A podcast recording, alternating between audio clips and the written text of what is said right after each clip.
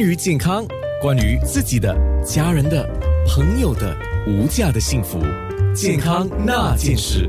我们讲 CAD 就是冠状动脉疾病，那周边动脉疾病，我用呃张医生的翻译法了，周边动脉疾病也可以，有些人翻译成呃周围啊或外周啊都有。那英文是叫什么呢？PAD。英文英文的那个 P 就是 peripheral。A 啊，哦，art arterial 啊，arterial 就是动脉。啊，然后就是 PADD 就是 disease 啊，disease 对。对，就英文是一个一个呃，就就有一个了。那翻译的话是比较多一点啊，但是都是一样的意思啊。对，因为这个 peripheral 这个字好像在华语上。还可以蛮多字可以取代的。对，那刚刚有个听众就在我们的面部直播留言问了一个问题，说运动能够预防到这个 PAD 的问题吗？啊，其实应该是可以的，因为在运动，因为看你是怎么样运怎么样的运动，还有是运动的程度啦。那我们是推荐是一个礼拜定期三到五次的运动，每一次三十到四十五分钟以上。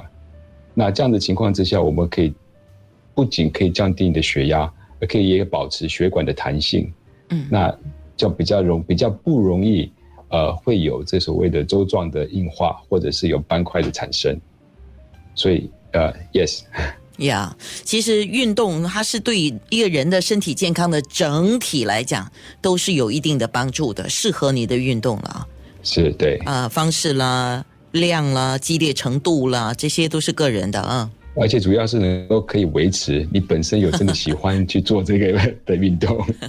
好，呃，刚才有特别提到 PAD 这个问题啊，有年轻化，但是主要还是因为老化的关系，对吗？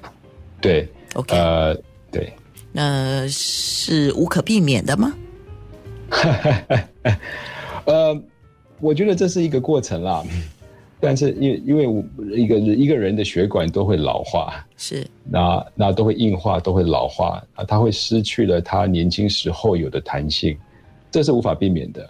但是他如果是血管内径里面产生的斑块产生的阻塞，我觉得这是可以避免的。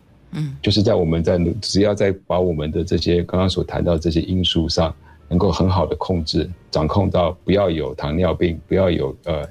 呃呃，高血压的情况，我觉得是可以避免的。嗯，而且其实我们我们一般来讲，平时就是用双头双腿在走路的嘛。对。